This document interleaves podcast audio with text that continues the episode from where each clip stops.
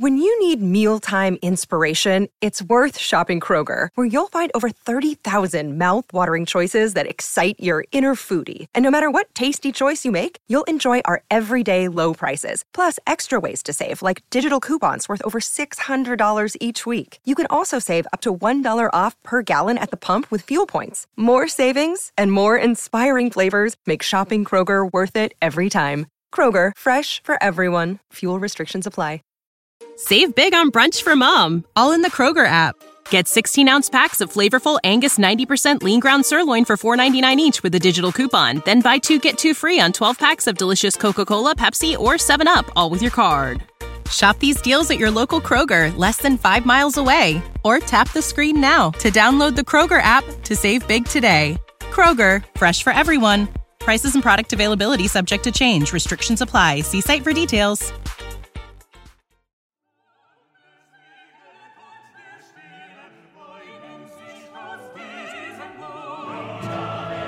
Welcome to Die Hard on a Blank, the podcast where we explore the influence of Die Hard on action cinema, one action movie at a time. I'm Philip Gawthorne, and with me, as always, is Liam Billingham. And today's film is Cliffhanger. It's Die Hard on a mountain. Phil, are you a, are you a climber? Are you a climbing type? Do you like to go out on the mountain No. with your No, girlfriend who clearly isn't an No, you know me. I prefer to be in the helicopter than rather than like yeah, you are the you know. helicopter guy. I should have remembered. in that scenario. I'd rather be in the I'd rather be in the Huey. In the Huey, in the Huey. Well, we have a special guest in the Huey this week, and we're really, really excited to have him here. We have Jamelle Bouie. Hi, Jamelle. Hello. How are you? I'm doing all right. Have not seen this movie in a long time, and uh, I, I like it. Yeah, I, the reviz was very, very exciting, and I can't wait to get into it. So, briefly, Jamelle Bouie is an opinion writer at the New York Times, but also hosts one of my favorite podcasts. I'm a loyal Patreoner, pra- Patreon, patron. I just say patron. what am I doing here? Of the of the of the show, Unclear and Present Danger. Which, Jamelle, am I getting it right? It's sort of about the the pa- politics of the 90s action movie and thriller. Yeah, it's it's like the politics of the 90, th- 90s through the the action movies and thrillers and political thrillers of the 90s. Sort of um and that we, we, we just because just because you're always starved for content and it's uh it makes the show a bit interesting. We've expanded a bit beyond simply political and military thrillers. We've done some science fiction movies, some, uh, some other stuff, but the um the basic idea is that like we're trying to historicize the 1990s as a very specific era in American history through the movies of the period and through movies that aren't really made anymore. This is part of part of the Yes. part of why we we chose this particular genre. Like these kinds of movies don't really exist anymore. Um, and their high point was very much the 90s. And so kind of it's it's trying to take that apart a bit. Yeah, and and I when we decided to launch this pod, I sort of discovered your pod, and I was like, oh, I feel like we have sibling pods here doing slightly different things. But like, you know, one of the things that we love is every time we watch one of these movies, and I feel like a very old man saying this, but I'm like, duh, they just don't make them like this anymore. Like, especially at the end of Cliffhanger, which is the film we're talking about today. Yeah, I just as a quick plug, I spent a big chunk of my recent paternity leave just catching up on your Patreon and that Third Man episode, which Third Man is one of my favorite movies and outside the sort of, you know, 90s action movie template, of course, but that was a really great episode. So if you Oh, haven't. thank you so much. Yeah, I mean, that movie is unbelievable. And I'm very excited. We don't have to get into the whole feed right now, but I'm very excited about the Costa Gavras series that you're doing. I think that's really exciting. Do you have a favorite action movie of all time? A favorite action movie of all time? That's a really good question. Um, I'm looking over at my my movie shelf right now, just be, just to see if I if there's something that immediately jumps out. Because I, I like the genre a lot. There's stuff I I, re, I watch again and again, but it's hard to say what constitutes a favorite. Maybe if I had to say like a single favorite, it might be Escape from New York. Oh wow, love that. Um, It might be Heat, which I think of as an action movie. Phil is quiet clapping, by the way, that you just said. Choices of impeccable taste. there's a lot of stuff. There's a lot of stuff, and then like these are those are just American American films. Like obviously, I love Police Story. Mm-hmm. Um, uh, I love Hard Boiled. You know, like so. We covered that, and I think we recorded for four and a half hours. I kind of lost my mind. yeah, during Phil that went crazy. with- Like I was watching it, you know, the night before, and I was like, I can't believe this movie exists, and everyone involved with it isn't dead in the shooting of this film. It's unbelievable. Um, do you have a copy of Die Hard on that shelf? I do. I have a 4K uh, Blu-ray of Die Hard, and then I have like a, from years ago. There was a box set of all the uh, Die Hards up to, you know, um, Live Free and Die Hard, and those are all Blu-rays. And so I, I keep that around because they haven't released 4Ks of. Uh, really, Die Hard with a Vengeance is the one I want in in a, in a, a, a restoration. The others I can, you know, do without. But Makes total sense. What made you pick? And then we'll jump into the movie we're talking about today. What made you pick Cliffhanger? I sent you like a sure it was a short list, but you were like, I'd watch Cliffhanger again. Was it was it that you hadn't seen it in a while?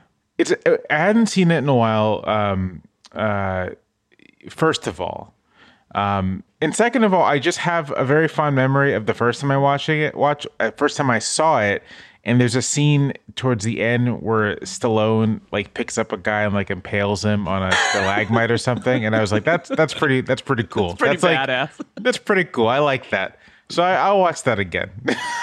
I really appreciate that choice. Um, Phil, are you a you're a Stallone head? I think I can. F- my voice just cracked. Let me say that again. You're a Stallone head. I would Uh, yeah, say. this is our first. This is our first Stallone, so it's kind of an exciting. It's an exciting moment. We're you know we're what is this our fourteenth, thirteenth, fourteenth episode? We haven't done a Stallone yet.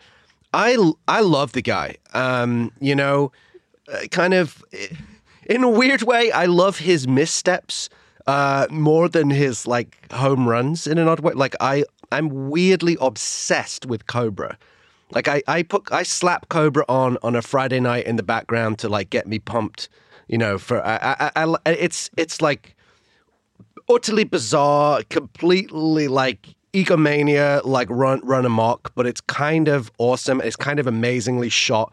And um, you know, Stallone, I, I I really do really love Stallone. I, going back obviously to the original Rocky, particularly my probably my favorite Stallone movie is First Blood, which is very important to this show because it's sort of the um, the, there would be no Die Hard without First Blood. This show is looking at Die Hard's influence um, across action cinema, but Die Hard was, of course, influenced by First Blood and was described as Rambo in a building.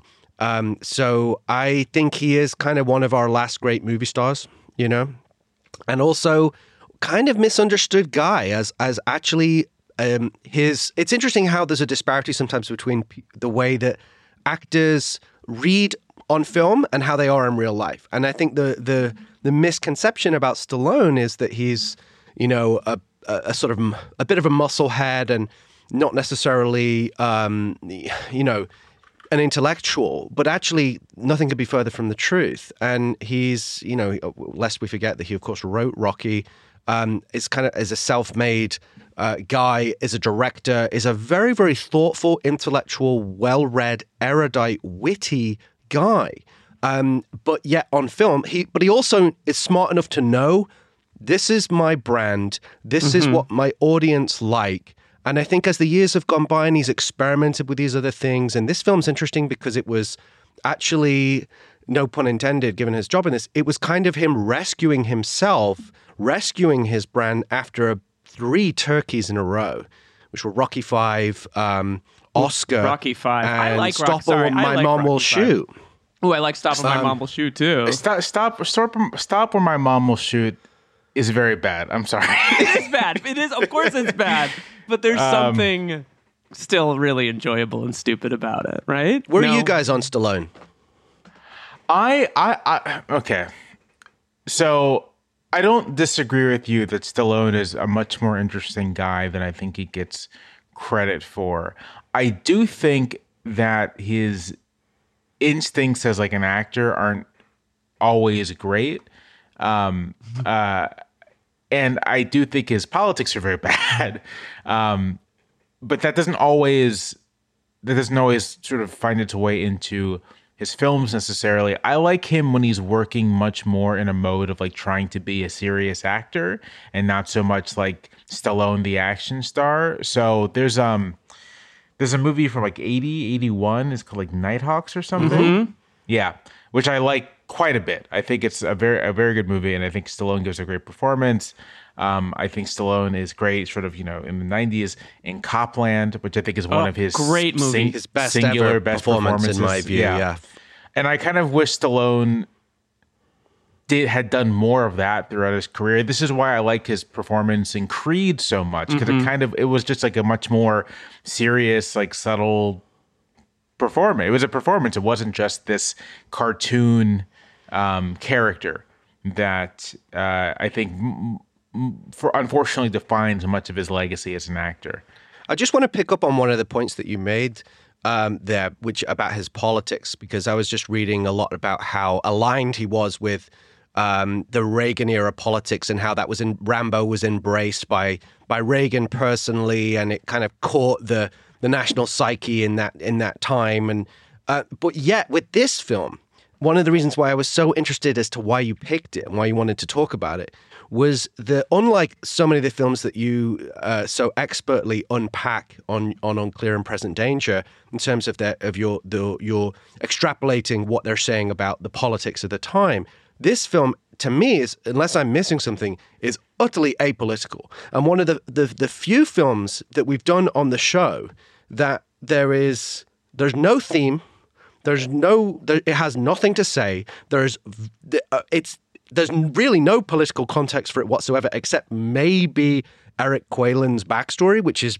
sketched over, you know. Um, so I was really interested, given that you're so interested in uh, in that political analysis. Um, uh, uh, why, what, why this movie? I mean, although I am very much interested in political analysis, I, you know, sometimes, um, sometimes I uh, just enjoy a dumb movie. It's a great answer. and so this was in in in a funny way, precisely because this is not my podcast at all. I thought it'd be fun just to sort of tackle something that um, isn't so explicitly political. Although on on unclear and present danger, we do sometimes watch films that aren't especially political, but you can always glean some political content or context from from the film. Cliffhanger is is a little difficult in that regard because it very much is a kind of a straightforward. Um, I guess you'd call like environmental thriller. Oh yeah, it is kind of an environmental thriller. Yeah, I, I, that actually was sort of the answer that I was I was hoping you would give, Jamelle. Where you're like, sometimes I just want to watch a dumb movie, guys. Like this rules. Um, and by the way, I I think this movie rules. And in the rewatch, I think it's crazily influential on action movies that are going to come after it, especially in some of its set pieces. But before we jump into that, Phil, do you want to give us our top line facts about Yeah. Cliffhanger, including some stuff that I was very very surprised by? Sure. So, um, Cliffhanger just celebrated its um, 30th anniversary. Yeah, you. I'll um. Let me show you something that I have here. Oh, Let me see my camera. Ooh. Yeah, this the the 4K Steelbook that just came out. Uh, that I bought. I bought specifically to watch for this. Oh for my this pod- goodness! You get the gold star. I just watched it on Netflix. You you get the gold star for uh for that. I watched it on pay per view in the '90s when it came out. That was my. Fr- I think we spent twenty dollars to watch the pay per view on American television. It was a big deal. Yeah. We should say for our listeners, um, as long as they don't pull it by the time the episode comes out, it is currently streaming on Netflix. Um, or you could buy that a very fancy um, steelbook. Phil's Um, pre-ordering so it or ordering it right now while we're recording. this movie's really in the in the zeitgeist. I mean, it just had like a um, a commercial. There was a sequel that's been that's been announced. Um, there was a big commercial around the Super Bowl that was uh, riffing on the cl- on cliffhanger with Stallone appearing in it. So it premiered at the '93 um, Cannes Film Festival. I don't know how long its What? standing ovation was. What? Um, what? What? That is the thing that surprised me. They premiered it at the Cannes Film Festival. Don't get me wrong, that's cool, but also very, very surprising to me that this Didn't win the Palme d'Or. That's Bizarre. Um, that's bullshit. what? those those idiots. They don't recognize uh, great movie making. Um, it received its US release uh, a week later on May 28th, 1993, distributed by TriStar. Um, this was approximately six months after our last film, Passenger 57, which was released on November 6, 1992. And we're now five years after the release of Die Hard, uh, which was, of course, in the summer of 1988. It was directed by Renny Harlin, who also produced, along with Mario Kassar and Alan Marshall. It stars Sylvester Stallone, John Lithgow, Michael Rooker, and Janine Turner.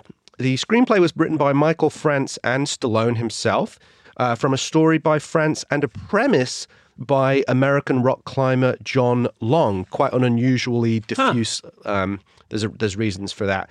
Um, but uh, on an estimated budget of 70 million, it grossed 255 million. It was a really big hit, and it was a hit that Stallone desperately needed at that point in his career. It was really kind of a course correct for him after this somewhat ill-advised foray into broad comedy with uh, Oscar and Stop or My Mom Will Shoot.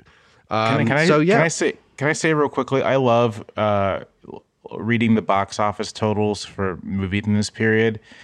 A because I mean, these days to to get those kind of numbers, you kind of have to have like a IP, like superhero IP property, and that's going to get you unless you have some unusually big hit, Mm-hmm. like um, I don't know, like some kids thing that like kids are obsessed with or whatever. It's going to be an IP. Um, here we have a movie called Cliffhanger that is kind of like, what if a guy was on a cliff? Like that's the movie. What if Die Hard? But that's how it was pitched. what if what if a guy was on it? What if what if Sly Stallone were on a cliff? Then what? And it and people lost their minds. Like, got to see this. Got to opening opening night. Got to go check this out. And I just I, I love that the box office totals for the hits of this period tell a story of how you could kind of have a hit without any other anything behind the film other than you have a star and like a somewhat novel premise and that's it that's all you need And even then, as you say, it's not particularly high concept, right? That's Right. it's just hey, uh, Stallone's back doing action. Uh, it's on a cliff. What? do you- what Well, yeah, it's like almost, seventy million. Can- yeah, yeah. It's, it's almost go like nuts. you can picture the junior executive at TriStar. They're like, "So we just we just paid you a million dollars. Like, what do you have?" And he like looks around the room and he sees a pic- picture of Sylvester Stallone, and then he looks somewhere else and sees a mountain, and he goes. Sylvester Stallone on a mountain, and they're like, "Sold. Here's fifty-five million dollars. Get Renny Harlin." Like that. Well, it's just interesting feels- because it was actually kind of um, it, it- the, the, we won't get too bogged down in production hi- history, but they, they, Renny Harlin and Stallone were supposed to do this other film called Gale Force that was uh, like Die Hard in a Hurricane, which later sort of became in Hard a weird way like Hurricane Heist. Oh, I- I- okay, I, right. Would, I would I would suggest. Um, i have and that never heard movie- of hurricane heist Sorry, say again. I said i've never heard of hurricane heist Oh, it's actually I kind of like it. he's looking it up, guys. He's ordering the steel book I right kind now. of like it. We'll get. i to mean it. the, the title alone has me sold Yeah. um Is that on the pod, Phil? Are we covering that one? I do I do have it on the list. It's very much a die, die hard scenario. Oh my god. but God. basically that film collapsed and Renny Harlin had already been paid I like think I think like 3 million dollars from the production company and it was one of those things where it's like we need a project now and it, it so it almost happened out of the ashes of another a, a project that collapsed. Um, so yeah, interesting uh, background, but yeah, it isn't particularly high concept. It is kind of like Stallone on a cliff. Let's go. Um, and it It is a great example of the Die Hard on a blank premise. Which Phil, for those who are listening, maybe they've joined because they're they're Jamelle fans. Can you explain what Die Hard on a blank means for the for those uninitiated of course in our obsessive podcast? Of course.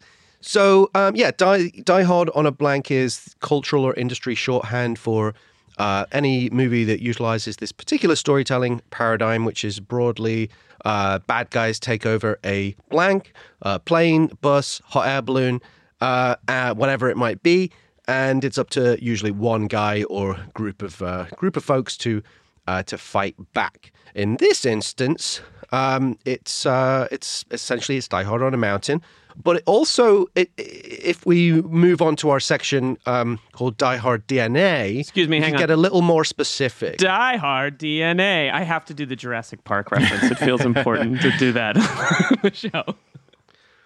So so tell us about the how what how does this movie, you know, what what Die Hard DNA does it contain?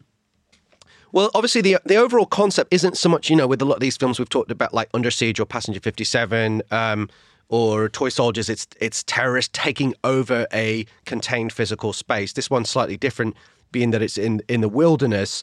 Um, but it's still nonetheless a sort of prison of sorts. It's almost more like the a, agoraphobic scenario rather than the claustrophobic scenario Right. we've had in other other situations. More specifically, um, the correlation with Die Hard is is the heist. Right, this is a group of ruthless bad guys pull off this uh, audacious heist. Um, innocent people are caught in the middle of it, uh, and it's up to one guy to save the day, which in this instance is Sylvester Stallone. Um, in terms of like personnel, we have Renny Harlin helming, who of course was the director of Die Hard 2. Um, production designer uh, John Vallone was also the production designer of Die Hard 2, numerous other Joel Silver pictures, including Predator and Commando. Same editor as Die Hard, Frank J. Urioste. Um, producer Mario Kassar produced the Rambo movies. We, we mentioned why that's relevant earlier. Um, the original First Blood, of course, inspired Die Hard to an extent. And the cinematographer, Alex Thompson, would go on to shoot Executive Decision, which features some very similar aerial sequences, including a midair transfer. Um, so definitely plenty of this film is chock full of uh, Die Hard DNA. Die Hard DNA. Oh my god, that's a ridiculous joke. Executive Decision is great. I can't wait till we cover that one on the show. I feel like is- it comes up every a- episode. it does. It's that's a fun movie. A fun movie also because uh, who is it? Seagal Yeah. gets um gets knocked off the board very early. Have you done that one yet, Jamelle? No, we're, we're moving. We're moving. We haven't yet. We're moving in chronological order, um, and so we're currently in 1995. I don't think Executive Decision comes out till 97. I think it's 97. Yeah, I think that's true. Uh, that's a like a pretty regular rewatch for me. And I also am excited completely as a tangent for you guys to get to The Peacemaker, which is also a 97 movie that I also love. Like really unabashedly love The Peacemaker. 97 is a good year for this movie because I think this this kind of movie because I think also the Siege comes out in mm-hmm. 97, maybe that's 98. Enemy of the State is around this time. All all the, all the ones that people really think of are like hitting about now. Well, and to your point earlier about how like there was a time when you could make wh- what if Stallone, what if Die Hard, but on a mountain. There was also a period of time like in the late '90s when on fr- Friday, one Friday night you could go see Enemy of the State, and the following Friday you could go see The Executive Decision. It was like we didn't know how good we had it in those in that period of time. You know? Yeah, yeah. Absolutely. Um, yeah, I, it's amazing how many people involved with the previous Die Hard movies uh, or or Die Hard Two came back for this, and you could just feel that. Like, I, one thing that I think we've entered with this period, especially having covered Passenger Fifty Seven last week, is we're getting to the point when like these movies are coming at a clip. Like a very, very regular clip, and it's a little bit of like a golden age for. I mean, I know it's felt that way for, but it's like the fact that we had Passenger Fifty Seven, then we're going to move on to this. Then we have Last Action Hero. The fact that these movies were all coming at this crazy clip, like we're entering this great moment in terms of these kinds of movies, these kinds of action movies. Speaking of which, Phil, can we Yes. talk about the anatomy of an action movie? The one, two, three, four, five, six, sometimes seven tenants. We live in a twilight world And there are no friends at dusk. uh, tenets of the action movie that we like to cover on the show, and they are the premise, the ticking clock, the hero, the villain, the action, the humor, and the lady. Yeah. So we'll start with um, let's start with the premise. Um, we we touched on it before. Unusually, this film actually has a credit exclusively for the premise uh, from the American rock climber and author John Long. This film it, it just had one of those tortured uh, story and script. You know, multiple revisions, multiple writers. Um, ended up being a kind of negotiation, um, and there was like a lawsuit, and he ended up getting this this credit. Um, but I think it's a great, great premise, uh, which is thus. After an attempted mid-air heist of a treasury plane results in a violent plane crash, experienced mountain climbers Walker and Tucker are taken hostage by the ruthless thieves who coerce them into helping them find the missing cases of money.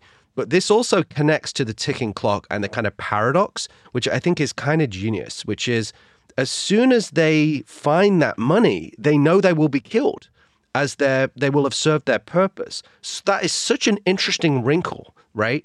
That do you know what I mean? Like it, it, it that that essentially means that our two heroes um, have to work together to run interference, um, you know, and disrupt the plan whilst still being coerced into finding this money. But they can't actually achieve that goal because that will result in their death. You know, quite interesting. Yeah, I, it's funny you say that. It made me think a little bit about some of the like, you know, this is a beautiful movie to look at when it's not, you know, clearly a set. No offense to the movie, and and and you know, sometimes when there's a little bit of there's a shot of Janine Turner towards the end of this movie that she like stands up and looks around. You're like, woof, early green screen. Hello, nice to see you. But there's something almost like a western in the scope of this movie where it's like, yeah, it's existentially like if these guys do it, they're going to die. When they do do it, they're going to die. And I, I appreciate that it's it sort of has this kind of like this is a brutal movie. This is like kind of a brutal. It's silly, but it's also relentless. Yeah, where would you rank yeah. this amongst other Die Hard on a Blank kind of movies, Juma, in terms of its premise and conceit? In terms of its premise and conceit, I'd say it's one of the more interesting ones, precisely because it is the um, the confined area is still sort of like an open space, right? Sort of it being the wilderness, even though they are climbing mountains in quite an isolated place, the expansiveness of it just makes it a little more visually interesting.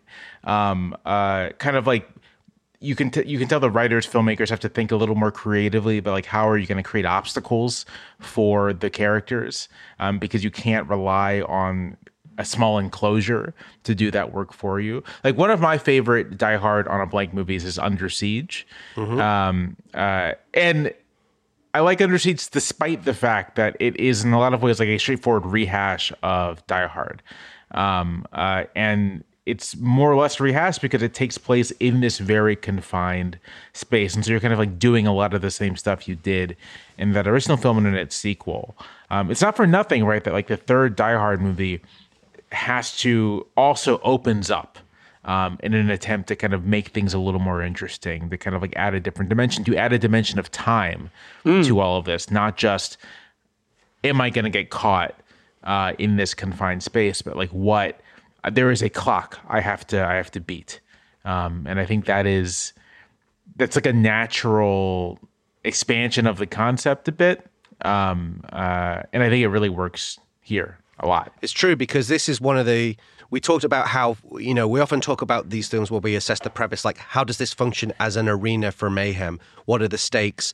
Uh, what are the threats? Like how in, in nakatomi plaza that you can you could fall off the building um, there's elevator shafts that you could fall down um, it's somewhat claustrophobic there's a terrorist that could come out from any any corridor at any moment. In this instance it's the elements itself. Like this is a very what's cool about it is it's so beautiful and as you said it's so cinematic and expansive and gorgeous to look at. At the same time absolutely terrifying place. You could freeze to death. You could you could fall off the mountain. You could cut yourself on uh, these jagged rocks. You know it's a very very frightening and yet beautiful place which is one of the reasons why this is just such a it's almost like why did no one do this? Like as with so many great ideas why did nobody do this before? Because i mean the opening shots really are magnificent. I would have loved to have. I didn't see this at the cinema. I didn't see it on the big screen, unfortunately, when it came out. But it must have been like pretty sensational. Those vistas are spectacular.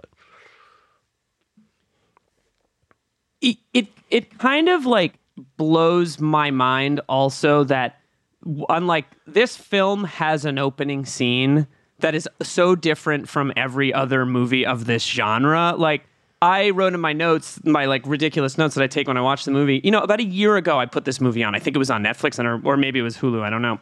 And I almost skipped the first scene because the first scene is like so brutal and I think kind of brilliantly executed that and so extreme that were it not for the violence that comes up later in the movie, you're like, why is this in like a summer thriller that came yeah. out, as you said, in May of you know 1992? And I, I think what's really impressive about the setting and all these elements is that like you could just fall and die here. Like there's the it really takes advantage of that. There's the great moment towards the end when Janine Turner, this is when she walks in front of green screen, by the way. Janine Turner uh, hears the helicopter, and Lithgow kind of comes up from, uh, or he comes up in the helicopter, and she assumes it's Frank, and then he pulls out that gun, and it's like, well, where are you going to go? Like, you know, I had a moment of like, she could just, you know, turn and run the other way, but I'm like, oh no, she's on a cliff. The movie is called Cliffhanger. Like, there's no escaping the reality of it. And it does it kind of as well as any of these does. It's almost like taking the broken glass in Die Hard and putting it everywhere that this movie takes place, right? Because it's such a crazily forbidding terrain to to think about in terms of how how the characters have to interact with their environment. It's a great it's a great point. Um, while we just while you talk about that opening scene, which takes us in nicely into our hero section because it sort of defines our hero's flaw. But could you just very briefly describe for anyone that hasn't seen the movie just just uh, what exactly happens in that opening scene? Yeah, I mean, so in the opening scene, we get the beautiful vistas of. Uh, did they shoot this in Colorado? Do you guys know? Italy, but it's I- subbing. Oh, Italy. Yeah, they shot. They it shot it in in Italy. Italy? Yeah, the exteriors. yeah. Ugh. Hey, what if that studio exec was like, also, we have to shoot it in Italy? And they were like, you're right. Here we... so, yeah, in the opening scene, we're treated to a helicopter taking off. Uh, we don't even see it take off, but it's flying through the mountains. And we come to learn that it's there to rescue, uh, I don't know his first name, but Tucker, played by Michael Rooker, who has climbed the mountain with his very inexperienced girlfriend. And they're on a peak, and he has injured himself and Stallone is uh, Stallone as Gabe Walker is simultaneously climbing the mountain to save them. The helicopter lands on a on a another peak, uh, and they throw a line across and they hook it up to the mountain.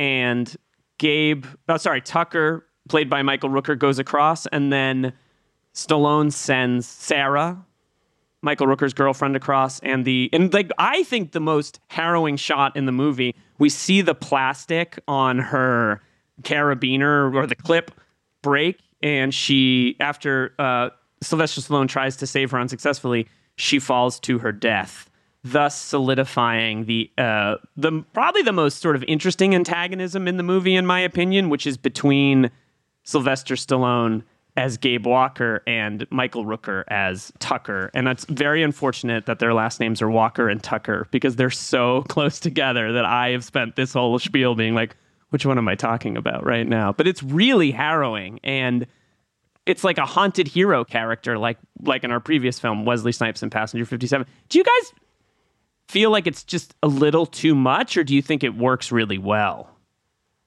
You know how to book flights and hotels. All you're missing is a tool to plan the travel experiences you'll have once you arrive. That's why you need Viator. Book guided tours, activities, excursions, and more in one place to make your trip truly unforgettable. Viator has over 300,000 travel experiences to choose from. Everything from simple tours to extreme adventures and all the niche, interesting stuff in between. So you can plan something that everyone you're traveling with will enjoy. Real traveler reviews give the inside scoop from people who've already been on the experiences you're considering. So you can plan with confidence. Free cancellation helps you plan for the unexpected. And 24 7 customer support means you can travel worry free. Download the Viator app now and use code Viator10 for 10% off your first booking in the app. Find travel experiences for you. Do more with Viator.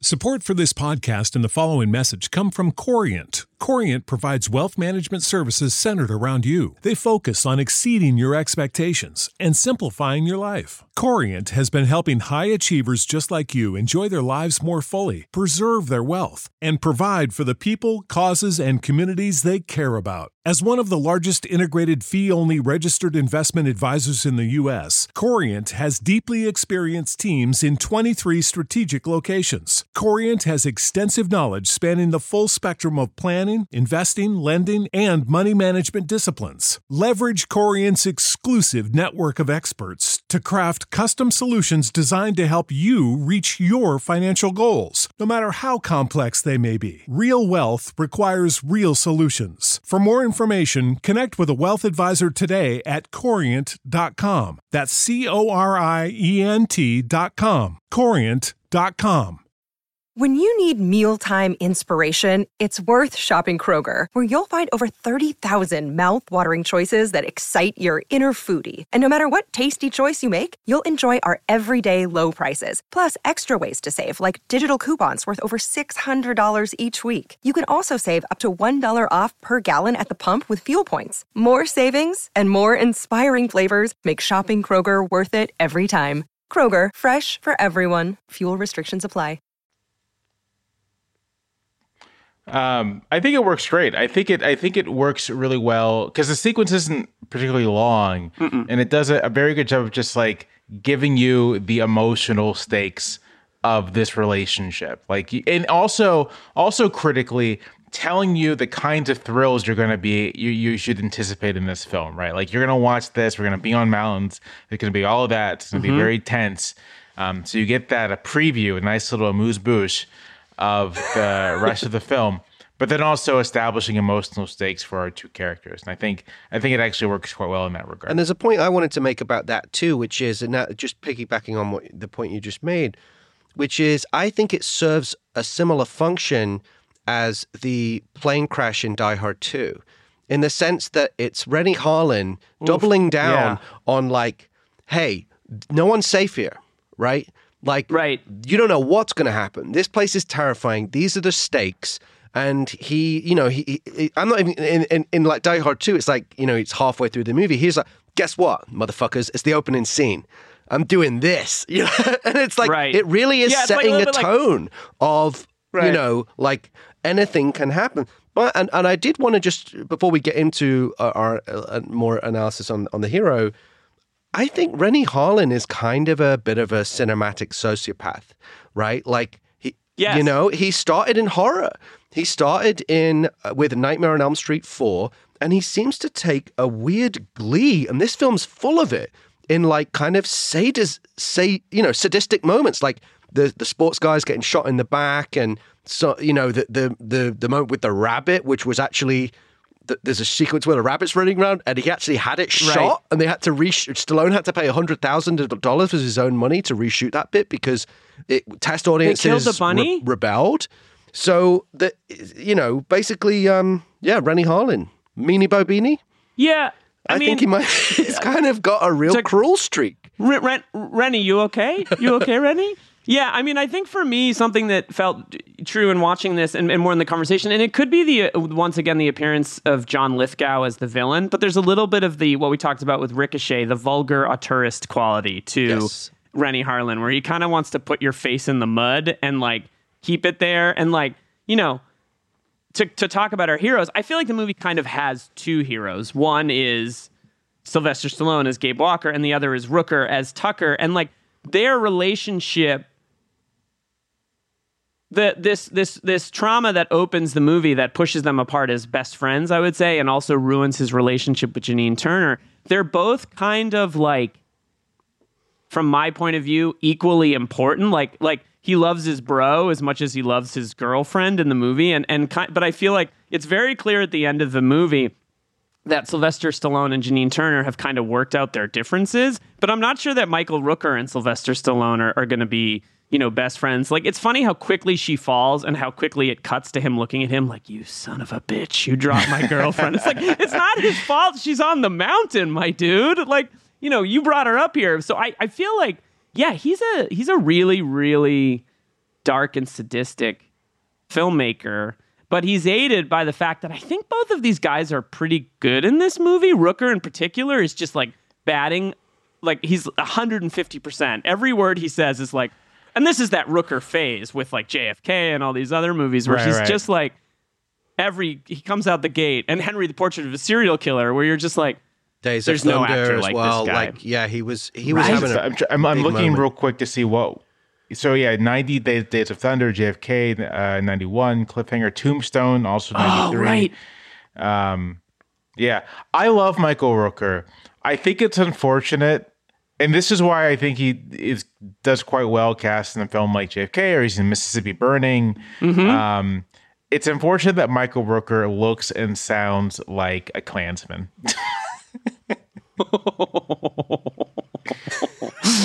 Woof. Yeah. He's. I mean, I he's I, He's not, hard. I, I, not, I don't. I don't think he. I don't. I know he does not hold those views whatsoever. It's just sort of like if you had to like draw a picture, like what does a guy, like an old Southern racist, look like? And you might draw a picture that look like Michael Rooker. Well, and he has that sort of way that you know his face is is hardened and like his jaw sticks out a little bit, and like he can just slip into that. I mean, quite frankly, slips into that role quite naturally in those Right. movies. Like in my head, I'm like, is he in a Time to Kill? Like he I literally like just he thought the same thing. to Like I was like, Yeah. he must have been in a time to kill, like burning those crosses, Right. right? No, not at all. It's sort of like or Midnight in the Garden of Good and Evil. These sort of sweaty Southern films that deal with race or, or whatever the case I might think be. The JFK, reason he never sort of became a leading man, but he stayed around. I think that's exactly for right. 35 Yeah. years because he just has the look and cadence of a, a, a supporting actor, a great supporting actor. And he's worked consistently. Now he's like in the Marvel verse, and you know he's kind of had this even a- a- extra, like not even a second act, but you know just just a turbocharge at the end of. uh, sort he's a of character Yeah, but he's actor like a who's top, maintained top this career. character actor. Yeah. But how do you guys feel about like this part, Gabe Walker, in the pantheon of Stallone's other roles? It's a good question. this is my favorite non I grew up not I grew up watching the Rambo movies. I didn't grow up as much with the Rocky movies, though I like them. And in some ways this is my favorite Sylvester Stallone movie just because it was the one that was on in my house all the time. We taped it off pay-per-view. Like I watched it all the time. Kind of feels like we taped it off pay-per-view. I'm a, I'm a million. But like it just feels really I, like rewatching it. And actually i'm a fan of I, i've heard people poke fun at it but i think he's pretty good in that scene with janine turner where he shows up after nine months and he's like talks about how things fell apart on the ledge. Like the writing is a little like but he they both pull it off pretty well i think. And, and i think it's an illustration that like when stallone goes subtle sort of to your point Jamelle about copland and some of these other things he's a pretty good actor as long as he's not kind of doing the like thing that he does in some of the later Rocky movies.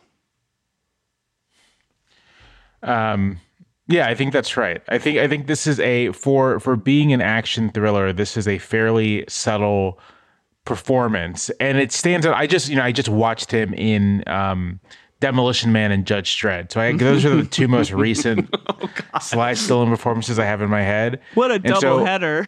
Yeah, uh, um, one of those movies is pretty decent. Uh, Judge Dredd, right? No, I know. yeah, yeah, Judge Dredd. That's the that's that's the classic. Um, but having those two performances in my head, in comparison, this is like quite subtle and quite like emotionally interesting. Like precisely because of this relationship between him and Rooker's character and their um their anger towards each other, but then also the necessity of them working together, and all also as we've discussed, this knowledge that sort of like these guys are going to kill them um, once they've accomplished what they have to accomplish, and so all of that, I think Stallone plays all of that pretty well, while also doing the physical stuff pretty well. So, um, yeah, I think it's a good character too, and I think Stallone now, after these missteps, kind of realizes when I think Stallone, like a lot of movie stars, when th- they try something different and it doesn't work, they kind of go back to the well of what has worked. Um, and this character, I think, I think Stallone excels playing these sort of wounded, um, kind of down on their luck, um, quite introverted and sh- almost shy uh, characters. Um, really, really well. That's what Rocky is. That's what Rambo, in at least at the beginning, was. Um, where, where his acting is more front and center, especially in the He's early so scenes good in in First, First Blood. Blood. First Blood, he's incredible. He's so good in First Like that is a, Blood. Yeah, that's a he's real really actor doing good. real work.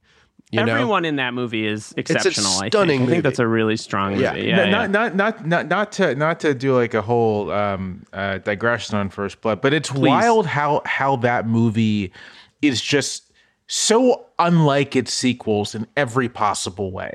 Like First Blood is a fairly sedate Vietnam War kind of psychological piece, and yeah, Stallone's great in it, but it's just like it's so striking to me how even the immediate sequel is just like a complete tonal 180 mm-hmm. from the first film. Yeah, it's almost Yeah, yeah, and- it- and, politically, you know, it's it's gone. Whereas it f- feels like First Blood was a sensitive critique.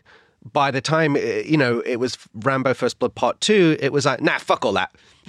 like, Well, there's know? also this there's this really interesting strain in action movies of of the so many of the leads openly referencing and talking about their time in Vietnam, right? Like my favorite action movie is still Lethal Weapon, and like that first Lethal Weapon movie is is kind of about these guys. I mean, it is that's what the it's about these guys who the villains met in Vietnam and are now smuggling drugs, right? So it's like I, I appreciate that some of these movies had like a resonance with real world events and you know lethal weapon kept that trend going whereas rocky sort of did but i mean excuse me rambo sort of did but like from a very very st- strange sort of decisions are made in these movies to, to to you know use real world events like the third one in particular with the with the stuff in Afghanistan. Like it's kind of wild how it abandoned what felt sort of thoughtful and in a sense progressive with that first Rocky uh, Rambo movie it's kind of nuts. Can I tell you, not to digress also, but can I tell you guys a very, very quick uh, Demolition Man story? I think you'll like this. I think you'll appreciate of course. this. So,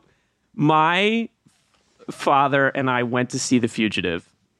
Um, we were on vacation. I think we were in Cape Cod, and it was like a Thursday morning screening, and or Friday morning, maybe the day of account. It was qu- quite packed. It was quite a packed movie, and we're sitting in the movie theater, and the trailer for Demolition Man comes on, and like in 19 what 95 is that when that 94 95 when that movie came on? I don't I think think. anyone had quite seen it. And the trailer is just preposterous. Wesley snipes and the blonde hair and like all this crazy stuff and like you know it's like this insane trailer and it ends and it goes black and the movie theater is silent. No one reacts. And my dad very loudly goes that looks like a good movie. And the entire movie theater just like lost their minds because no one knew what to do with that movie. And when it came out no one knew what to do with it. And now it's kind of like Jamelle, to your point, kind of a, a little bit of a bizarre satirical classic. Yeah, I mean, I think I think that has everything to do with um, Wesley Snipes' performance, which is just completely unhinged in the best way. Takes a character that could actually be very offensive, and just completely um, uh, makes him makes the character his own, but then also gives this like huge and super compelling performance. So I think I think it's Stallone's fine in it, and like the movie actually kind of drags a bit in the middle, but um, Wesley Snipes is truly excellent. Like it's truly a great Snipes performance. How do we think it stacks up against John Lithgow as the villain Eric Qualen in this film? I love Lithgow so much. He's so good, man. He's I love so Lithgow. Walker. Like just the the extent to which this guy is chewing it. Rooker and and Lithgow are just gnawing on everything conceivable. Every piece of mountain is in their mouth in this movie. Phil, you said it's Gruber-esque. Do you want to talk a little more about Well, that? Uh, you know, he's uh, we know very little about him, but I wrote down the one sort of bit of backstory that we that we had, um, which is when the like FBI guys are bringing the Treasury agents up to speed, and they're like, "Oh, this is the guy we think might be pulling this off," and he's described as quote. A former member of military intelligence who found out it's more profitable going to the other side. Industrial espionage, hijacking diamonds from South Africa, theft and disposal of millions in negotiable bearer bonds. Barabons. They're back. They're always there. Barabons. Um, so, Oh, my goodness. Yeah. So, and and clearly, and I have another quote which we'll we'll talk about later um, about how directly I think he was going for the for the Rickman vibe. But I do have my uh, lukewarm take is. Is Lithgow actually Lukewarm. bad in this? Because that accent is not an English accent.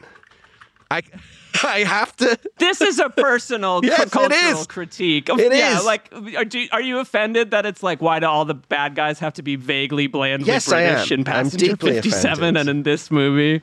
Um, no, That's- look, it's not a good fair. English accent, but he's such a great actor that you can quickly get past it, right? It kind of does. You're like, oh, he's trying an English accent, and I stress the word trying. Um, but he he Well, he he's so I- entertaining and like he's just such a great actor that it doesn't even matter that his accent is fucked in this movie. Can I say something that might anger you? And I'm curious, Jamelle, if you had the same experience as a younger person watching this movie, but I was pretty sure John Lithgow was English when I was 11 years old. Like, to be totally honest, I was like, that's an You hadn't English met person. any English Like, people, presumably. maybe well i don't know it's hard to say um but I, I i don't know is he bad i think he's appropriately ridiculous in this movie and and most of the villains in this movie are ridiculous Yeah, I'm not sure. Just because I like when Lithgow is in this mode, I'm not really going for him for like fidelity. You know, it's just like it's just his insane energy is what I want to see, and I think he brought that here. he is absolutely incredible in the and in the final sequence when he's on the helicopter and just like throwing one liners like we used to have the money now we have each other and you're like yeah Also, it's like uh, um, it's now constitutional law that every action film has to end with one of the characters going, "It's just you and me now. It's just you and me now, Yeah. Jack." That has to happen, like, and it happens, and we're like, "Yes, ticked it off the list." What are your guys' general? I know we have our, our award we give, or we, we have our category that we talk about, and I feel like bringing it up right now. Phil, do you want to cue us off with our favorite question about about the villains in this As movie? in, uh, who's your favorite terrorist? Who's your favorite the thing terrorist? was, I, so, I, I didn't lean on it too heavily today. But if Uh-huh. you have thoughts, because be, just because it, it, it trod a little on some of our, our categories later, but if you have a favorite terrorist, throw him in the mix. I Uh, I find. got- ev- go ahead, please. No, you had you had. I find every villain in this movie so goddamn obnoxious, with the exception that of um, of Lithgow, that I'm like, I don't like any of these people. I sort of like Travers because I think that guy is is is a good, act, but like. Why are you shouting every line, my dude? You can just say things sometimes. And also, we Phil, we talked about this with toy soldiers. I hate when like the terrorist has a machine gun and like the, their hostages are moving forward and they're like move oh, faster and they hit them. It's like what what are we doing here? They're walk. It's a mountain. We're walking as fast as we can. So I'm pretty like turned off by most of the terrorists. Though I will note this along with Passenger 57 and the future. And I think recently covered on Unclear and Present Danger, Die Hard of the Vengeance, another movie where the villain has like a lady sidekick who he may or may not be romantically involved with. Yeah, yeah. Like he like at one point he when he kills her, that's a great moment. But like they're kind of maybe together. I I sort of appreciate that like that that is that is part of this movie and, and a trend that we're seeing. Jamelle, what are your thoughts? Do you have a favorite terrorist or thoughts on these these terrorists? Yeah, I just I like I like Rex Linn as as Travers. I like I, I like Rex Linn whenever he shows up. Um uh in part just because he's like a huge dude. It's always fun to be like, that guy is giant. Um uh What he's else in, is Rex Linn in? So he is in. Uh, he's in many things. He's in Sniper, which came out uh, Oh. also this year. Um, he is in Wyatt Earp, uh, Clear and Present Danger, The Long Kiss Goodnight, uh, Oh, The I love that Postman, movie. Rush Hour, Ghost of Mars. Who which is he in Clear and Present Danger? I, I'm trying to remember. He's just a detective. Oh, okay. Oh, that's right. Uh, I love that movie. Just as a side note, I think that movie's great. Um, Uh, I, There's I, a- I also love There's a little movie. shout I want to do about you Rex, do. Rex Linn, which because usually he's like kind of he almost he's almost so ubiquitous that you almost think he actually is a cop in real life because he just reads that way. But he he did this really interesting and weird movie that I think is on one of the streamers right now. I forget which one called Night Game, where um, uh, he plays a serial killer with a with a hook for a hand, whose gimmick is that he was uh, a failed baseball pitcher. And so he times his murders to uh, pitching for the Houston Astros, and Roy Scheider is the detective on the case. And it's it's basically a very un-Rex Linn kind of performance where he gets a little bit more to do something a bit different. And it, I'm glad you guys are giving him some love because I think he's fucking terrific in this movie. He's so good in it, He's especially that actor. monologue at the at, when he kind of loses it and he just stops giving a fuck. I think he's great in it. So he, he would be my pick if we were choosing who's your favorite terrorist. I am looking this film up now, and I cannot believe that it exists. Like that is kind of mind blowing to me that that movie exists at all in the world. Like that's It was kind like of a. HBO Yeah. movie, um, but it's kind of it's kind of fun. And you know who's in it? Is our man uh, Dwayne T. Robinson. Paul Gleason plays. Uh, guess what? A jerk cop. Nah, that guy never. no, for sure. Shall we move on to uh, the action? Let's talk about the action. So, what are our action sequences in the movie? Well, we've got um, obviously the opening prologue that you talked about, um, the midair, the midair heist. Um, there's the avalanche uh, using the bad guys, a human snowboard. Really enjoyed that. Very living daylights. That's a long. They go like a long way as with that guy as a human snowboard. It's kind of wild. Uh, there's that explosion with the bridge, the finale with the falling helicopter. It's interesting how this movie is kind of like um, a series of excellent set pieces. And the action in this movie is on point. Like versus when we talked about Passenger 57, right? We were like, we kind of like this movie. There's flaws with it. Where Snipes is amazing, um, but the action itself, we were struggling to really think of any memorable set pieces. This has got like five or six. The action's awesome.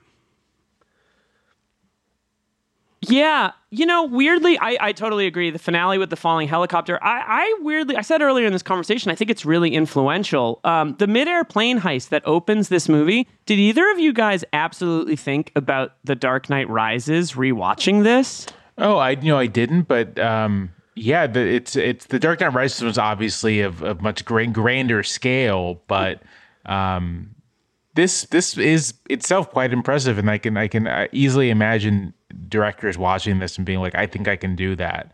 Um, Totally. yeah. And Nolan's of that age where I feel like he watched it and he was like, okay, cool, midair transfer, and also br- English-ish villain with like a like over his face. Like I really was like, this feels like a Nolan movie. I mean, it's the you know clearer and understanding, but I couldn't help think about Nolan with that, and certainly maybe the ending is a little more superficial, the finale with the falling helicopter. But Chris McQuarrie clearly saw this movie and was like, "Yo, I gotta have like a fight on a helicopter or on a cliff at the end of like you know a movie I make," and that obviously is Fallout. I thought about Fallout. I think also movies like Drop. Zone and Terminal Velocity that we're going to do are probably mm. inspired uh, to an extent. I think this is the best action sequence in the film. I think it's awesome. the ending. Uh, no, the midair, the midair heist. Oh, Um, Yeah. I, I just love how it builds. I love how. I also want to just mention the very clever casting of this this actor, um, Vyto Ruginis, who is the seemingly untrustworthy um,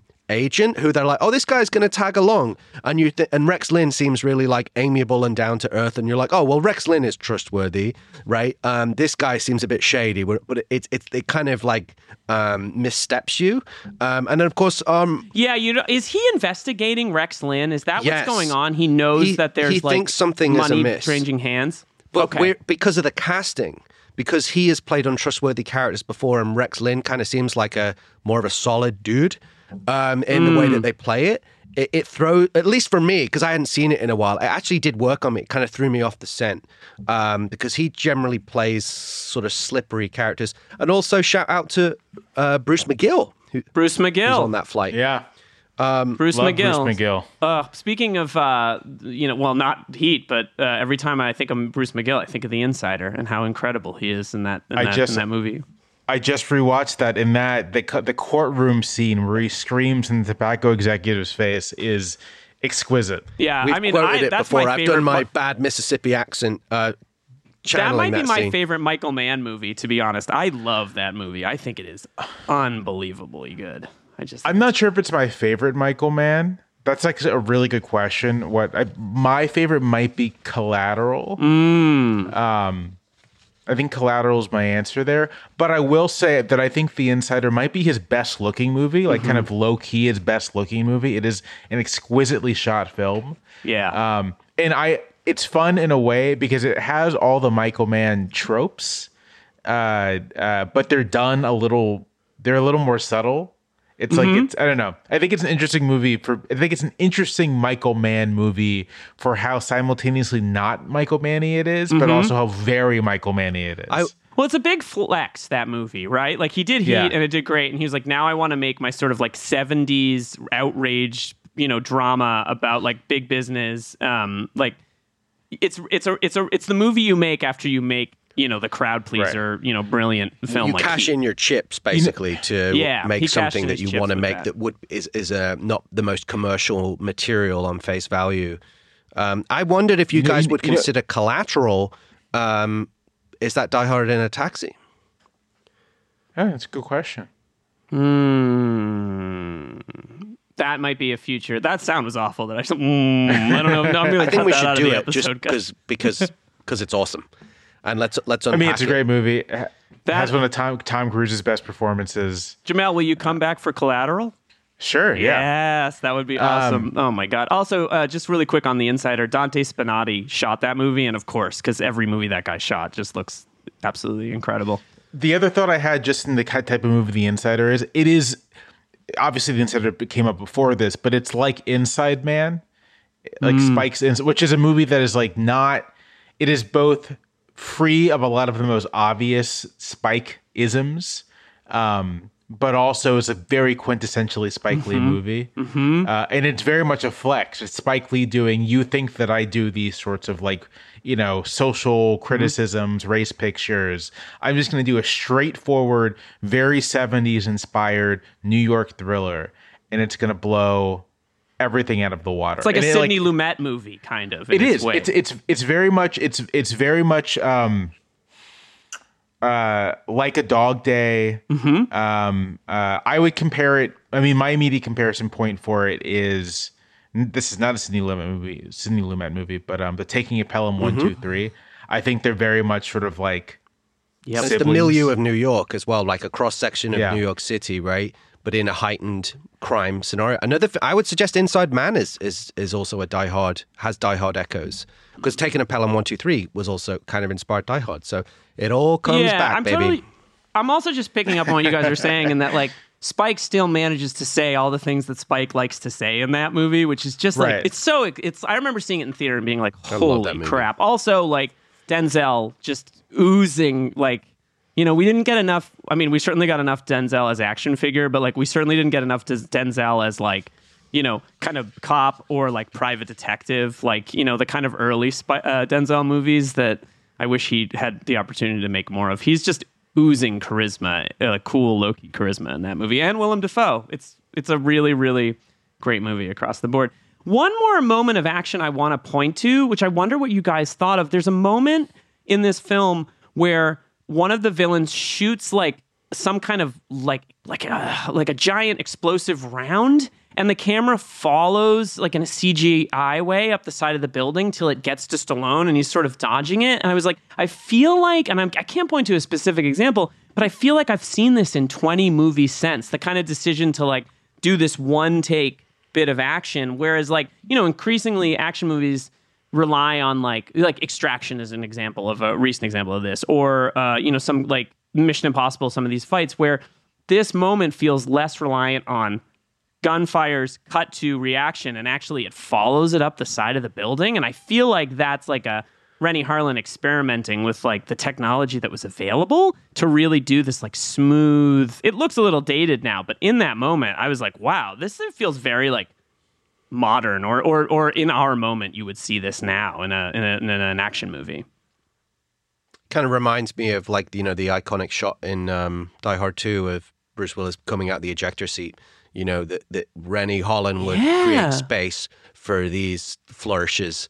You know within, and it all goes back to, um, you know what Steven De, Stephen E. D'Souza said about him, which was both uh, I think compliment and uh, not a compliment, which was uh, you know Renny Harlin is a great shooter.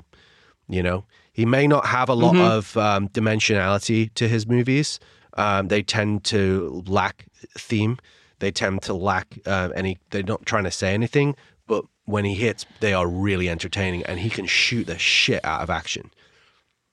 Yeah, I think that's right. I mean, I think I think I think that's think that's the exact right assessment of Renny Harlin. That if nothing else, you're going to get a good-looking movie with good-looking action, which, frankly, yeah. these days is like more than you can say of most most blockbusters. Yeah, absolutely. And I also think he gave us two, I would say, of the more iconic images of heroes in movies, which is uh, Bruce Willis flying into the air when uh, in the ejector seat in Die Hard 2, which is incredible, and then Stallone diving off the exploding bridge. Like I think that those are. Like, when you- I think of cliffhanger. I I just like I, I felt that you queued me up for my. it only took it, it only took an hour to get to that chomping at the impression. So I'm very impressed. No, it, it, he yeah, I think he's one of those guys that we will remember as like you know. I feel like a little bit after this, he makes Cutthroat Island and like I mean, he makes Long Long Kiss Goodnight, I which I think is best a movie. great, great, I great. think that's his yeah, I think best. is really good. Is that a Shane Black script? Yes. Wow. Yeah, and then he makes Cutthroat Island and things, and then he makes the Exorcist film, and things kind of start to, you know, I think his reputation suffers. But now, you know, looking back, it's like, man, this guy really, he really knew what he was going for, and he did it unapologetically well, I would say. Save big on brunch for mom, all in the Kroger app.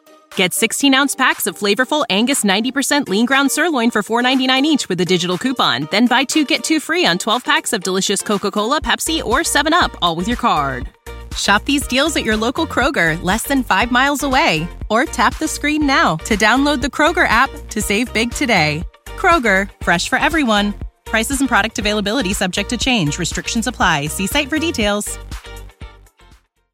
Do you want to discuss um, the the lady? I don't know. I, I think we can skip the humor because there's not uh, most of it. I'm saving again for. There's not a ton of humor. There's a few funny one-liners, but I'm What saving them for your- the Oscars. Keep your arms and hands inside the vehicle at all times. What about That- that that, was a- line? that was That's a, hoot. pretty good line. I thought that was a hoot. uh, no, I'm pretty good. Do you guys have any thought? I mean, Janine Turner, I, it's great. My, my big. I grew up in a in a household where Northern Exposure was on TV a little bit, so I have a little bit of like love for her. But I don't have much to add. I I'm I don't like in these films, and I admit it's a product of the time a little bit. When a very self-sufficient female character is told at the end of the movie to run away, like like she's clearly shown that she like has metal and is adept, but it's always like get out of here, I got to do this myself, and I I, I don't It's know. just you and me now, having Jack. seen that it, has that has to happen. having- so you need neither to exit the neither stage. script writers neither script writers nor directors seem to know really what to do with these sorts of women characters in their films at this point in time like it, it's either it's either the hero to- tells them to run away or you have like a scene where that character fights like the woman henchman of the main guy. They have like a cat fight scene. Um uh and that's how you kind of like resolve their thing. Interestingly enough demolition man does have because Sandra Right, Bullock is like the Sandra Bullock. co-lead in that, and she uh, ends up she like her whole like resolution is she kills a guy uh, using violence to solve a problem, a thing that she's not supposed to do, and then Stallone like knocks her unconscious to keep her from sort of like doing you know engaged in the much much more the the climactic violence of the film which is like an interesting way to do it. So it's not like a she has a fight and it's like a guy like she kills a dude um uh, and then she's taken off the board by Stallone. It's like an interesting variation on it. Well, there's also you made me think of the moment Jamelle earlier in the film where he's fighting Leon in the stalactite, stalag. I always forget which one is which. The cave, and she jumps down and kicks him in the face, and then he knocks her out. And this is like a moment to kind of reflect to me, like this is a gross movie. Like this is a violent. You know, it's really entertaining. It's really fun, but like the sometimes the violence in this movie, you're like, Oof, like you know, he's beating the shit out of um he beats the shit out. It's Leon's mouth is bleeding, and he's like all messed up, and he like you know he he has this whole speech. Like I sometimes forget that there's like a gro- there's a really grotesque quality. As I say, he comes from horror. You know, like he he Yeah. does enjoy a bit of sadism, you know, on screen. Um, shall we move on? Shall we put on our tuxedos and move on, get in our limo and head over to the Yeah, Die Jamelle, Hard did you bring a tux? Do you have one at home that you're ready to put on for our Oscar section? Of course, yes, Jamelle actually yes. has been wearing his the whole time. It's like a real commitment. You guys can't see him, but he but he showed up in a tuxedo. Yes, Phil, please list the nominees for the Die Hard Oscars, aka the Action Movie Awards. All right. So I've got three from Zinger Machine Eric Qualen. Um, wait, wait, wait. What award are we talking sorry, about? I beg your pardon. We're talking. Our nominees are. I'm all over the place. It's okay. Our nominees are for the John McClane Yippee Award for Best Line. Our nominees are Don't bother to buckle up. You may not want to survive this. I love that one. Um, and then this kill one person, they call you a murderer. Kill a million, they call you a conqueror. Go figure. Go figure. And yeah. I, I like the bit where uh, Rex Linn says to him, like, get off my back, Qualen. I think it's he who says it to him, and he goes, off? I haven't even got on it yet. The three zingers from uh, from Eric, and then my possibly my favorite. Season's over, asshole. When Michael Rooker kicks uh, or shotguns Craig Still- Fairbrass off a mountain. We we have a lot That to guy unpack in that scene. Um, Um, um, Jamel, what's your pick? uh the the uh you kill one person uh line i think is wonderful Yeah. that's it's such a villainous line and i think it's great Yeah, I like the pseudo philosophy of the villains that get injected into this these movies. You know, every so often they say something. There's, there's something like that in Passenger 57 with um, Bruce Payne's character about like that later in the film when they have that inter the confrontation scene between the villain and the hero, which doesn't really exist in this movie in quite the same way. But yeah, I, that that's good. But season's over, asshole is like a quintessential stupid, amazing action movie line. The I think I Conqueror line give it to also reminds me of um, Gruber mentioned, you know, when he's surveying Nakatomi Plaza and he says something like, um, was it Alexander wept because there were no more worlds to conquer, Worlds to con- right? So there, is, it, Yeah. again, it feels like it's kind of cribbing a little bit from that, but I agree, it's a it's a great Well, line. do you do you guys feel like in these movies, uh, Gruber sort of kicked off the idea of the well-read, well-heeled villain, right? The kind of like I read about it in Time magazine, kind of like I'm the smartest person here, right? And that loses out. No, absolutely. I think I think Hans Gruber is the the the pr- archetype for Right. that villain. Um, um, I mean, Lithgow is clearly going for a Hans Gruber kind of vibe here. Yeah. Uh, uh, yeah, He puts Yeah, his own spin on it. And um, he is like, I know I was uh, taking some shots about the accent, but no, he, he's one of the best things about this movie by, sh- by far, which Yeah, brings us to the Hans Gruber Exceptional Thief Award for stealing the film. And our nominees are John Lithgow as Eric Qualen, Mm. This voice, this awards voice, I just can't get over it. You should be working for BAFTA, my dude. Caroline Goodall as Crystal, the jet pilot and Qualen's romantic partner, Ralph Waite. Sacrifice. Sorry, I, I'm sorry. I, I jumped on you, but I thought about the sacrifice line. Ralph Waite as Frank. We haven't really talked about him. Big fan of his art. I dug it. I'd buy that. You you bought that Uh, monkey yeah, I thought it was right? cool. The banana eating I the liked monkey. his. Um, yeah, I liked his stuff. And Rex Linn as Agent Travers. Um, those are the four nominees. Ooh, Jamelle, do you have a pick? I defer to the guest. I mean, I'm gonna go with Lithgow. Okay, Michael Rooker. I know he wasn't on the list, but Michael Michael Rooker steals this movie for me because he's going 250 percent every name. Every time he says Gabe Sylvester, Gabe, I sort of lose my mind. It's interesting because the hero Phil? does sort of split into two in this in this film, as you said. It's almost like a two headed two headed beast. Mm-hmm. Um, look, I, I, it's Lithgow. I mean, he's just so much fun. He's so much fun. Yeah. Uh, accent be Oh, damned. yeah, you guys- I love Ralph Waite in it. I think he's really, really like likable character. And another that's another moment of incredible cruelty when spoiler alert. I just think it's so heartbreaking when he comes up to um, Crystal and it, and and she pulls the gun on him and he's like, "But I'm here to help you."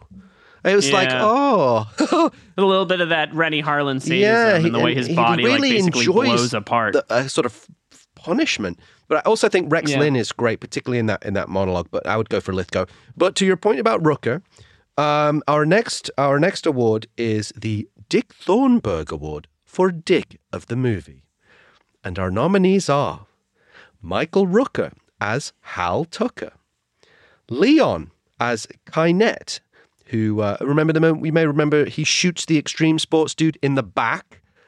Just Oh, you know, right, yeah. just to remind you of some of his uh, dickish moves. And Craig Fairbrass as Delmar, the British thug and casual racist. I'm gonna go my vote for Delmar. yeah, Delmar. It's 100%. He's Delmar the sucks. Worst. And by the way, He's awful. that scene, the other thing that sort of annoys me about that scene, he is actually British Craig Craig Fairbrass. But never in the history of association football, which you call soccer, has anyone done a commentary like he does in that scene where he's like, the striker lines it up. He looks right. He looks left. He's going to kick the ball with his foot. It's like, have you ever I just want to give a. I just want to just mention the dripping, just the dripping uh, disdain when you said which you call soccer to the two Americans on the call there, which you call soccer. But yes, that that scene is ridiculous, and he eats it in the It's a only way that is appropriate. Um, so yes. Yes. he, I think we all agree that he's he wins Dick of the movie. And our final uh, award is the best death presented by Marco.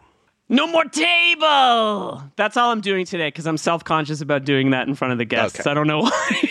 And our nominees are Leon being killed by Chekhov's stalactite, mm-hmm. Qualen killing his own lover Crystal to exert leverage over Travers, British thug Delmar being shotgunned to death and thrown off the mountain, and Qualen's fall from grace. Stalactite. I ha- I have the movie on right now, and I'm just watching it. Uh, this is the scene of it. I just watched again. It rules. It's great. I really, by the way, Jamelle, I really admire your method acting approach too. I'm just basically going to live commentary the movie while I talk about it on the podcast. That's the move. That's the move, my man. I love that. Yeah, stalactite. Or I do have to give it up to Lithgow falling and like the shot of him looking down and being like, no, like that's primo villain dies kind of stuff, and almost a reversal of what happens to Alan Rickman where he's looking up, but in this scene, It's Lithgow's it's interesting how down. with Die Hard, the Gruber death, although of course we always remember the iconic shot of him falling, but beyond that, it's quite tasteful, right? You never see it's from a distance. You see, you know, a body falling, and you see Dwayne T. Robinson like you know make a comment, Right. but you don't ever. You never. It doesn't like wallow in it in in in the way that a Mm-hmm. lot of other films do, like in this one where you get to see the close up of like no, and you know it kind of does it in a more um in a more tasteful way. What's your pick, my friend? Uh, St- yeah, you got to go with the s- stalactite for sheer invention and a, co- a nice callback to the icicle death from Die Hard 2. Um, I think my yeah. plan when I make the social media clips for this is just to pull jo- Jamelle yelling stalactite so people can guess what movie we're talking about. also, a comment on the stalactite, Gilly. It, it, it just to, it, it's another reminder of Renny Harlin's like roots because it's actually like quite gruesome. Like you see this stalactite sort of like penetrate the body and the blood comes down. It's like very much it's a slasher death. It's not like an action film death. It's a slasher death. And that, he I, enjoys a bit of gore. I think, Yeah. um, yeah. Um, all right, So so we all enjoy a bit of gore on this podcast. should we move on to our final Oh, quiz section, time. Yes. which is our um, double Jeopardy quiz slash trivia? Um, now, I have to pivot slightly because one, uh, this which is an uh, an occupational hazard, is that sometimes one of my trivia questions um, gets stepped on by something that comes up um, in the show. But luckily today, I did prepare a backup piece in my ankle holster. oh my goodness. Um, so two of them are going to be a little It's your little derringer that you keep in the boot. yeah, exactly.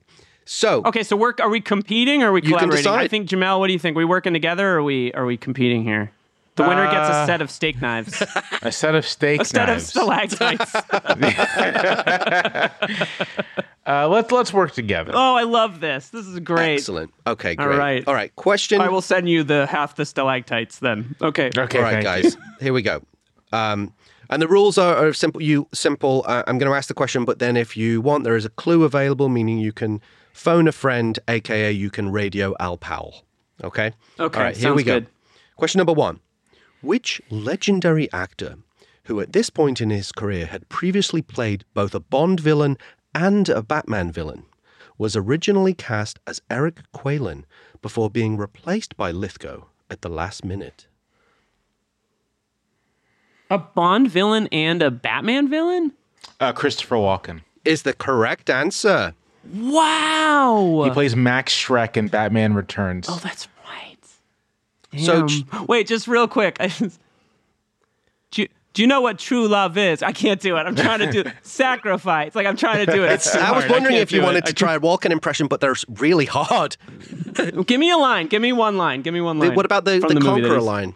Oh, that's too long. I can't do it. No, that's too stressful. Never mind. Oh, that's so interesting. But listen to this. You know, be I a very mentioned earlier movie. about Lithgow and, and the and the Rickman thing. So I found this quote which explains this uh, from an interview that he did with GQ, where Lithgow said this. He said, I think I had been cast as the sort of second villain. My role was supposed to be played by Christopher Walken, but he bailed and they sort of moved me up the night before.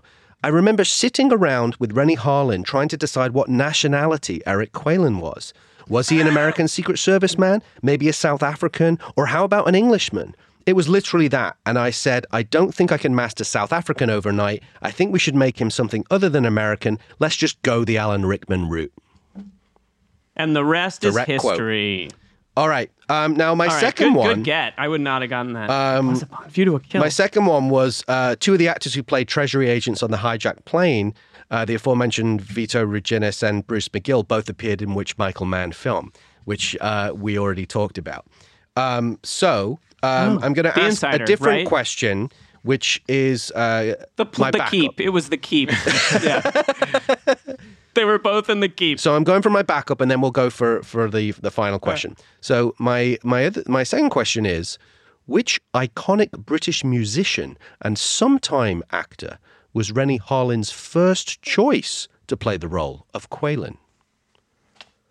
Uh, Sting. Good guess. No. Incorrect. Okay. All right. I see where I see where you're going though. Uh, J- uh, Johnny Rotten. No, I don't wanna know. phone a- who is do you wanna call vicious? Al? Yeah, yeah. Yeah, call All Al. right.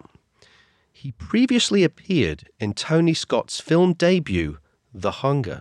Oh, David Bowie. Yep, David Bowie was who Renny Harlin wanted first. And um, That's a real sliding doors moment for David Bowie's career. Wow. I would watch Kinda that. wild. I would. I That would be amazing. It didn't occur to me to guess David Bowie because it just David Bowie seems too classy. He really kind of does seem but it's too interesting if you think boy, about imagine? Bowie and Christopher Walken both have a similar sort of like physicality and they're both Sacrifice. they're both very thin, wiry. Okay, Walken does Bowie. Go. I just did it. Oh, wow. Walken does Bowie. Bryan Um, Ferry of Roxy Music was also briefly considered for the role, so it gets weirder and weirder. Huh. I love Bryan Ferry. Me by too. the way, this is this is a thing few people know about me. I I actually fucking love Bryan Ferry. Uh, uh, You heard it here first on the Avalon, podcast. Mm-hmm. Boys and Girls. Love that guy. Me too. Me too. I'm Yeah, all about Roxy stuff. Music and Bryan Ferry. Um, all right, final You guys should question. start a Roxy Music pod. I, I'll subscribe. Yacht Rock. I, I would talk about that for a long time. All right, let's go. Last time, uh, last question is convoluted corner, corner, corner. Bip, bip, bip, bip, Corner, corner, corner. Okay. Final question. As we all know, Renny Harlin directed Die Hard 2 in 1990. But Harlin would also go on to direct an action thriller for WWE Studios with a premise that was decidedly similar to Die Hard with a Vengeance. What was the name of this 2009 action film?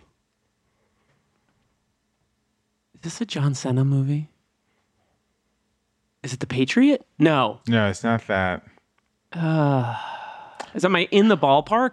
It's um, it's twelve rounds. Is correct. Wow, Jamelle, you really you should have just chosen to compete with me here. I don't know what you're a good you're a good man. to- That's to- absolutely right. To have It- just pulled it was the 12 weight rounds. here. You get all the stalactites Okay, thank- and thank you, stalagmites, but you. you have to put them up because I can't remember which one is which ever. The premise of 12 Rounds was a detective discovers his girlfriend has been kidnapped by a criminal mastermind and has to complete 12 challenges in order to ensure her safe release. Sound familiar? It's not a good movie, but it's totally a great. You just need something on while you're doing something else movie. When you're writing, do you just have movies on in the background? it, it depends on what I'm writing. If I'm like really Okay. working on a, a column that like record Right. uh, that I don't, I have music on or something. But if I'm like working on something, um, if I'm like researching something uh, that doesn't require a ton of my attention, basically, if I don't have to like really think, I can throw a movie on uh, in the background. Uh, usually a documentary, actually, just because like I don't feel I have to like look at the screen as much. I can kind of just like listen. Smoother rhythms, kind of a little bit too. I would imagine. Yeah. Like it'd be hard to watch Cliffhanger and like Right, right, and right. be like researching whatever whatever happens to be going on. Wow. Final thoughts um, on, on Cliffhanger, guys? Thumbs up. Uh, yeah, thumbs up. This is a this is such a fun movie. It is a really fun movie. I think it, ra- you know, we haven't done a ranking of the first 12 or 13 movies we've talked about, but like this is a top, at least of what we've talked about so far, top three, top four Die Hard on a blank kind of movie. Like it just It's works really, really well. ones. And yeah. it really is. I would uh, hand that over. The, the, but the last thing I wanted to say about it was I consider it the the Shake Shack of action movies, as in it's like elevated fast food, no nutritional value, no themes, no substance, nothing to say, but really tasty and delicious and satisfying. You heard it. Do you think we can get Shake Shack to pay for the podcast with that line? That's what I was think they would hoping for. it? So Sponsored sponcon, sponcon for Shake Shack. That'd be great. Uh, or maybe we can get that studio exec that got this movie green light. Jamelle, thanks so much for joining us on the show. This was so fun. My pleasure. My pleasure. Will Thank you come for inviting me. Yes, of course. If you guys do collateral, I'm, I'm back. I'm back uh, immediately. I think it's on. I think it's on the list, it is. right? Yep, absolutely. It is on the list. Fantastic. Um, anything you want to plug? Tell us about like what's what's going on. Uh, I you can read my column in the New York Times if if that's your thing. Um, and then my podcast is Unclear and Present Danger, uh, which you can find wherever podcasts are found. We also have a Patreon that's just the Unclear and Present Danger Patreon. And the difference between the main feed and the Patreon is the Patreon we're kind of just doing 20th century, you know, Cold War films. Um, uh, and not in any particular chronological order, just kind of what seems interesting to us. So I think, as maybe mentioned, we're doing some of the films of Costa Gavras, who's this French Greek director of political thrillers, and then we're gonna do kind of after that a double feature of um, the Battle of Algiers and The Day of the Jackal. Oh, oh my God! Fantastic. Battle of Algiers is just such a master. It's such a masterpiece. One of the, one, of, one of the greatest movies ever made. We studied that at uh, on our film course. That was um, when I did my film degree. That was one of the films on the list. You know, I think the CIA used it uh, to stu- like used it as a tool. Like to they had them study it to talk about like counterinsurgencies. I'm I may be making that up, but I've heard that it's Well, the for Bla- similitude is the Black Panthers would screen it to study insurgency. so it goes both ways. I mean, yeah, what a what a masterpiece. Uh, well, listen, I, yeah, I can't recommend Unclear and Present Danger, both the regular show and, and the Patreon enough. I'm I'm really not enough people talk about Costa Gavras, um, and now his son is like a pretty accomplished. Yeah, Athe-. Athena. Athena. Yeah. Uh, I was very well regarded last year. Yeah. Yeah, yeah. That I don't know. Have you guys seen Athena? No, I have not yet. it- I have not yet seen it. I kind of went through this like uh, French language action movie binge recently, so I think I'm gonna, I'm gonna actually finally get to it. It has a 13 minute opening shot. That is unlike anything I've ever seen before in a movie. It is unbelievable. Phil, I'd be curious to see what you think of it too. I just want to say as well before we wrap up that I'm also like genuinely a really big fan of Unclear and Present Danger. I think it's great.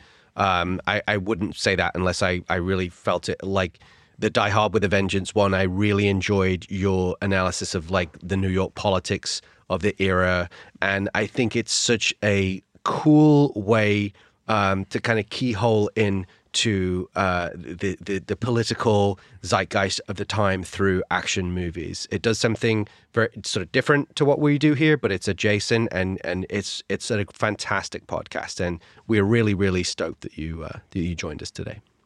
Thank you so much. I really appreciate that. Thanks, Jamelle. Thank you, Jamelle Bouie. That was great to have him on the show. And, and really, please, if you have not, check out. We've said it again and again, but Unclear and Present. You know, there's a lot of movie podcasts, and a lot of them are really great. And there's a lot of them, but I think that really what distinguishes that is, and I hope this one is the clarity of purpose. They're not trying to give the definitive account or review of a movie. They're just talking about it in a in a context. Uh, Jamelle and his co-host uh, John Ganz, they're talking about it in a context that like they really can speak to. You know, Jamelle being just this very smart writer for the New York Times, and John Ganz is writing a book about the politics of the 1990s right now. And it's uh, you know similarly to having a uh, uh, an expert screenwriter like Phil on the podcast who can really talk about Die Hard, and me who can say stupid things and talk about how good things go boom. so so there we go. No, Don't really do yourself down, Liam. don't don't oh, come on, be nice. Listen, um, Jim, Phil, I'd like to do something that we've never done on the show before. Will you bear with me? Certainly. That's that's, that's not a great lead up to what I'm about to talk about here. I want to read a review. Where's this going? Phil, will you podcast marry me? Um, I wanted to read a quick review uh, that we got, and I just think is is really great. And I've been Oh. meaning to do this for a while. Okay. Um, we've we've gotten a we've gotten a couple of good reviews on the old Apple Podcasts uh, app, and that seems to be the place to review podcasts. But I'd like to read this from um, Tony Wagner. Five stars. Thank you. A must listen for action fans. Phil and Liam know their stuff, and they're great, great. Excuse me, let me start again. Phil and Liam know their stuff, and they're great at reaching beyond the more obvious influences to something deeper about both the movies they cover and the cultural currents that made them. Can't wait for the ep on executive decision. Wow, it comes up every week. Executive decision. Everybody loves executive decision. what a but no, lovely review. Yeah. Thank you, Tony. Thank you, Tony. And I'll read the bad reviews too. Here's one from Phil Gawthorne. Let's get rid of that Liam guy. No, I'm kidding. But it's the really British nice. guy's good, but the, The British guy's dude, good. Are we sure he's really British though? That accent. He's faking it, yeah. He's faking it when he says, "Who's your favorite terrorist?" Who's your favourite? Ter- the striker lines up the shot. He looks at it. He gets his right foot. He puts it in front of his left. That is really, it's like he came out of a Dickens novel and got to the mountain or whatever the case might be. So if you want to hear your review read on the show, please review the podcast. Please rate the podcast. The most important, there's two things you can do that are really important. More important than social media, more important than Twitter. You can reach out to us. I'm at Liam G. Billingham on Twitter. The, the podcast is Diehard OAB on Twitter. And Phil, on Twitter, you are Um, just at Philip Gawthorne. the best way to reach out to us shoot us an email. If you have questions if you would like to offer your thoughts on a recent episode if you if you want us to talk about something we're really open. The email address is diehardoab at gmail.com diehard OAB at gmail.com. Send us a question. If you have ideas for trivia questions, I won't read them. Send them. Phil, Phil can put them on there. You know, maybe we can post a list of the movies that are upcoming so that if you decide that, hey, you know, I, I have a great trivia question for this movie, we can send it off. Phil, is that stepping on your toes to get trivia Um, no? I'm open to any and all engagement. Now, you know, if there was something like today's episode, you're like, hey, this is a point I, I, you know, wanted to make about cliffhanger that you guys maybe didn't touch on, or just an additional um, point that anybody wanted to make. Really, anything. It's a totally open forum. We would just love to um, continue to have the engagement that we're getting uh, with our listeners and and include you guys more. Um, you know, on on the show. Right, and just you know, the other thing is, though, another way to really help us out is to tell friends. If you have forty-ish year old dad friends or friends in your life or people that like action movies with a thoughtful, recommend both our podcast and Clear and Present, Unclear and Present Danger, Jamelle's podcast. Next time on the show, the hilarious, bizarre, strange, and next level meta action film, The Last Action Hero. It's going to be an interesting one, guys. It really is going to be. Um, Liam and I have different views of this movie, and we're going to uh, we're going to unpack all that. There's a lot to unpack with this film. uh, Arnold which is- Schwarzenegger plays Hamlet. It is the perfect fusion of our interests combined into one um, potpourri. Uh, one sort of uh, yeah. I'm very excited to talk about it. Uh, We'll save it. We'll save it. yeah, sorry, we'll But save it. join This us. Uh, join us next Mm. time for sure. See you next time. We'll be back next time with some new FBI guys. I guess. Die Hard on a Blank is a podcast created and hosted by Philip Gawthorne. Liam Billingham co hosts and produces the show. Mike Mayer and Michael Sugar are the executive producers. Find us on Twitter and Instagram at DieHardOAB. Rate, review, follow the show wherever you get your podcasts. Most importantly, tell your movie podcast loving friends about Die Hard on a Blank. Special thanks to Suki Chu. See you next time on Die Hard on a Blank. When you need mealtime inspiration, it's worth shopping Kroger, where you'll find over 30,000 mouthwatering choices that excite your inner foodie. And no matter what tasty choice you make, you'll enjoy our everyday low prices, plus extra ways to save, like digital coupons worth over $600 each week. You can also save up to $1 off per gallon at the pump with fuel points. More savings and more inspiring flavors make shopping Kroger worth it every time. Kroger, fresh for everyone. Fuel restrictions apply. Save big on brunch for mom, all in the Kroger app. Get 16 ounce packs of flavorful Angus 90% lean ground sirloin for $4.99 each with a digital coupon. Then buy two get two free on 12 packs of delicious Coca Cola, Pepsi, or 7UP, all with your card. Shop these deals at your local Kroger, less than five miles away. Or tap the screen now to download the Kroger app to save big today. Kroger, fresh for everyone. Prices and product availability subject to change. Restrictions apply. See site for details.